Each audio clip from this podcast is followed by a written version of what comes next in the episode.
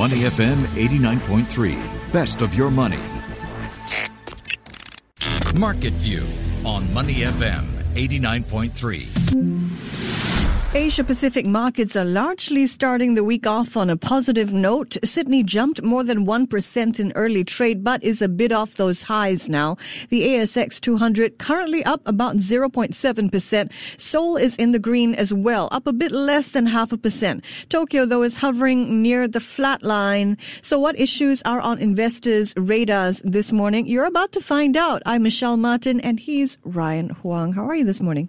Happy Monday, Michelle. Yeah, looking good.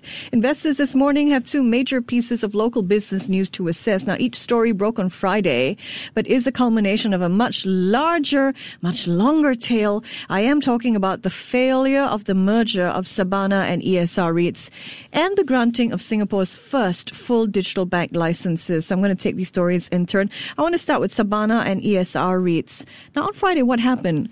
Was that ESR unit holders overwhelmingly approved the merger, but not long afterwards, Sabana unit holders rejected the deal. So the question for me is where do the companies go from here?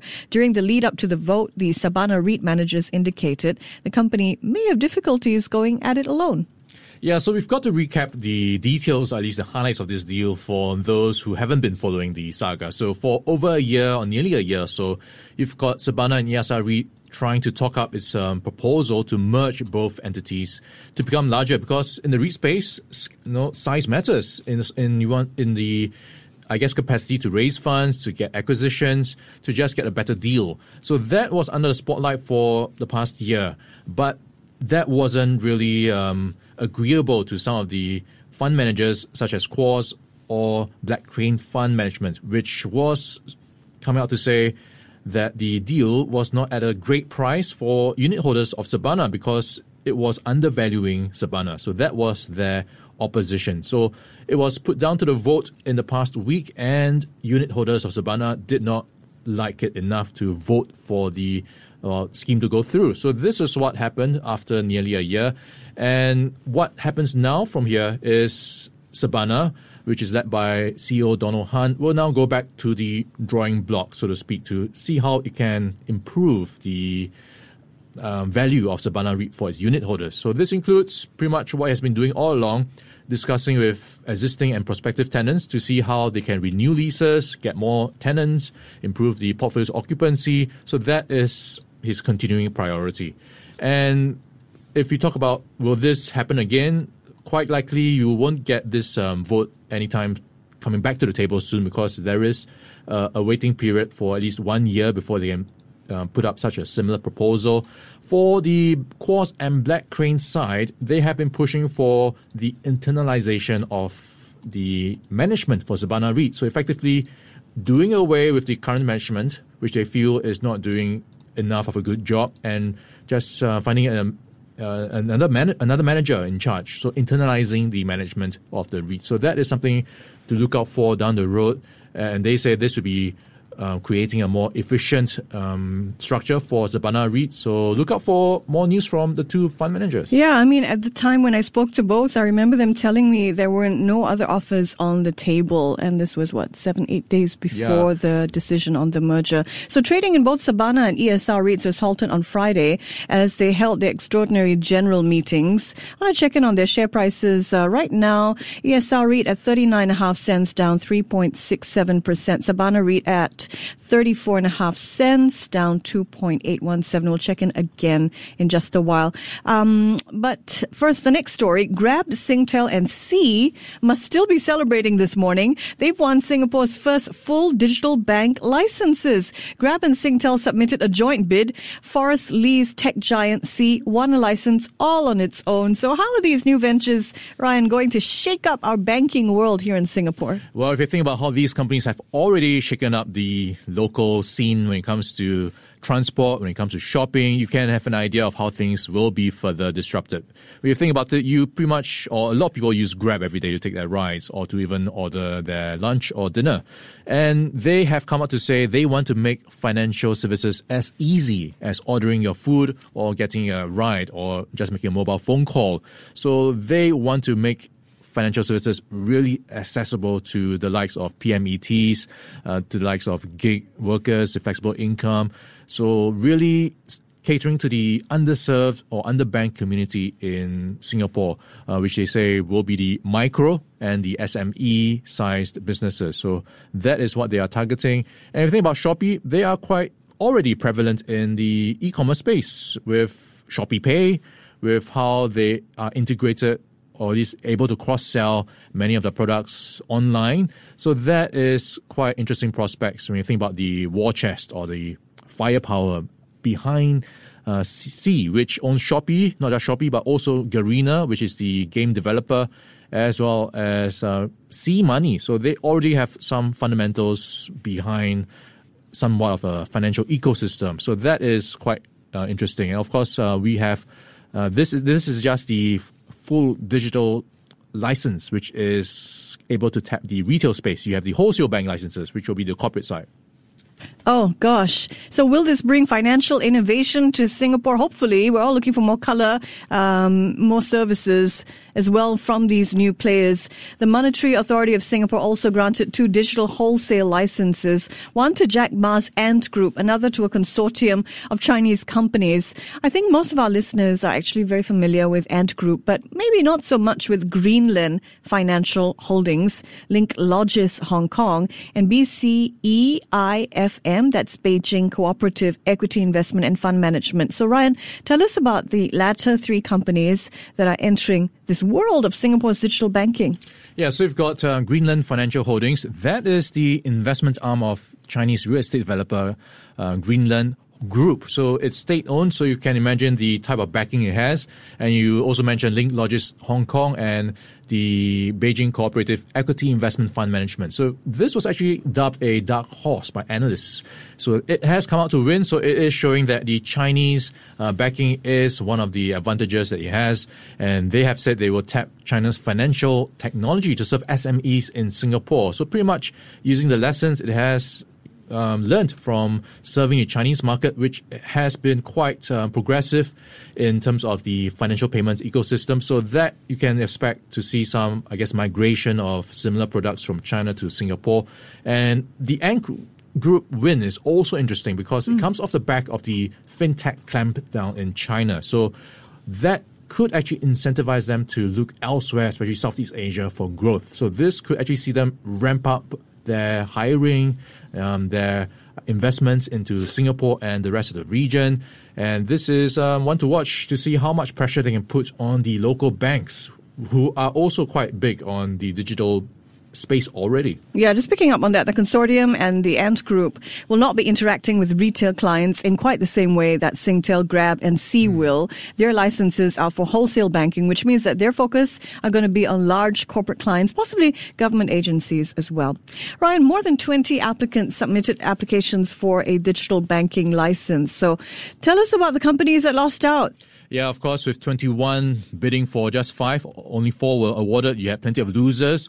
So this included the likes of Razer Led consortium um, with partners such as Sheng Siong Holdings. So this was a bit of a, I guess, a dampener for Razer, which has been putting quite a lot of effort into its marketing and I guess lobbying efforts. They have now come out to say they will continue to pursue a banking license in Singapore, if not elsewhere in the region. And they will push ahead with what they call the Razer Youth Bank. And this will target millennials in countries such as Malaysia and the Philippines. And the other loser that people were also keeping an eye out for was the iFast-led consortium with Chinese partners, Yillion Group and Hunter Group. And this is interesting because um, people were actually uh, looking forward to, at least many of its investors were pricing in a win on Friday. Its price, share price, was up 7% on Friday. In fact, it jumped so much it prompted an SGX query.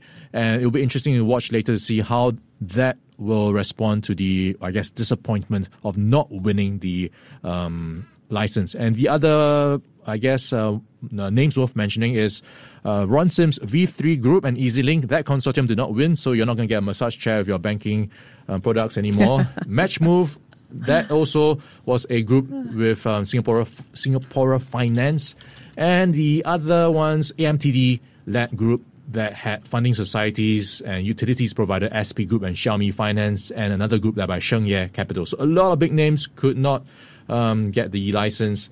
And I think it's worth mentioning that the MAS, mm. when awarding the licenses to Grab and Singtel, plus Ant, said that these two applicants were pretty much a big gap away from the rest of the applicants.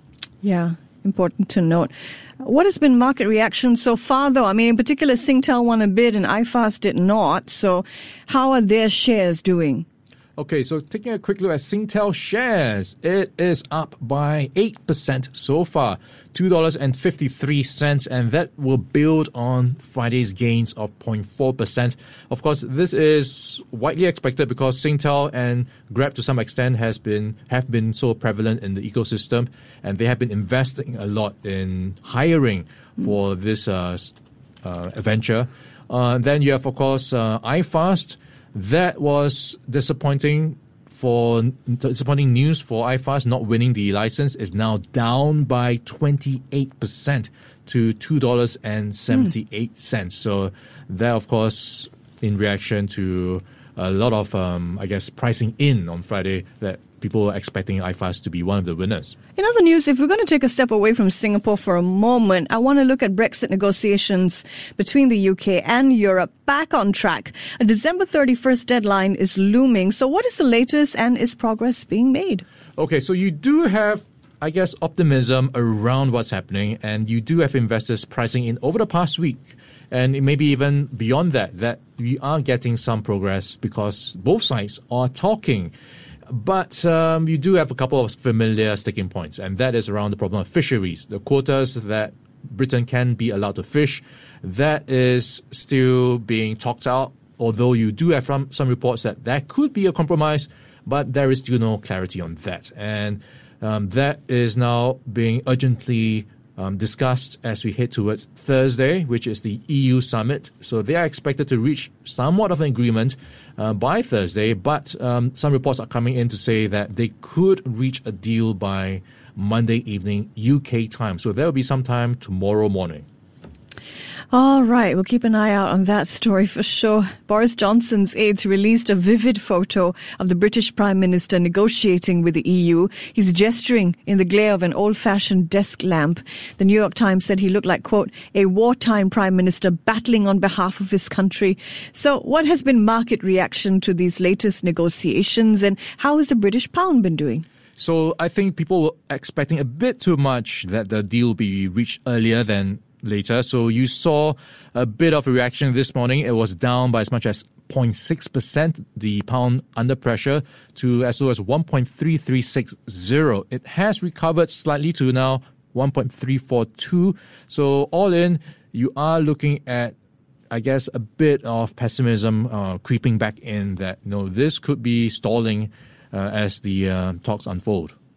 Before we check in on local markets, any other major items on investors' radars this week, you think? Okay, you've got the hopes for US stimulus as well. So last week we talked about the bipartisan group pushing for a $900 billion proposal.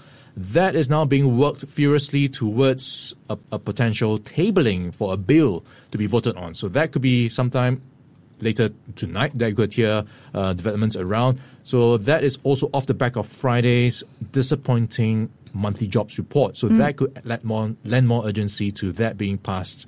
And then, of course, we could see uh, a, a fiscal, stu- fiscal stimulus to boost markets. The other one to look out for is the US FDA meeting on Thursday, they will decide if the Pfizer vaccine will be approved for use in the US. of course, yeah. this week, the UK will be deploying the Pfizer vaccine. So, some vaccine optimism to be well, look forward to maybe. Yeah, hopefully.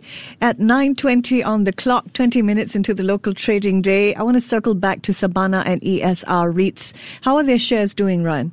Okay, looking at Sabana, of course, uh, we are expecting a bit of negative reaction in response to the fallout or collapse of the merger talks and that um, merger votes. So that's down so far by 2.8%. And if you look at what's happening for ESR REIT, that is also down um, more than 3% so far. So early trading, that are the signs of how pressure, uh, how much pressure they are under. So we could see uh, it, of course, uh, way further uh, as the trading continues. Yeah, ESR REIT at 39.5 cents. Sabana REIT last on share price 34.5 cents. On Friday, the STI ended on a high note, but it still finished down for the week, off about half a percent to 28.39. So how's the STI kicking off this second week of December? Okay, so it has been doing well on well Friday, but going into the opening numbers or opening minutes, you've got the STI underwater slightly by 0.1%, 2,837 points. And we've been talking about banks, digibanks. So let's look at how the local big three banks are doing. And they are under pressure, more than 1% down for OCBC, UOB, and DBS. Um, the other one to look out for is CapitaLand. It has been in the news this morning for a joint venture it started uh, in the US so for, to to scale up its multi-family asset allocation um, portfolio in the US. So this is a $300 million joint venture. So far, still flat. Um, but otherwise, you are looking at the STI just marginally down this morning.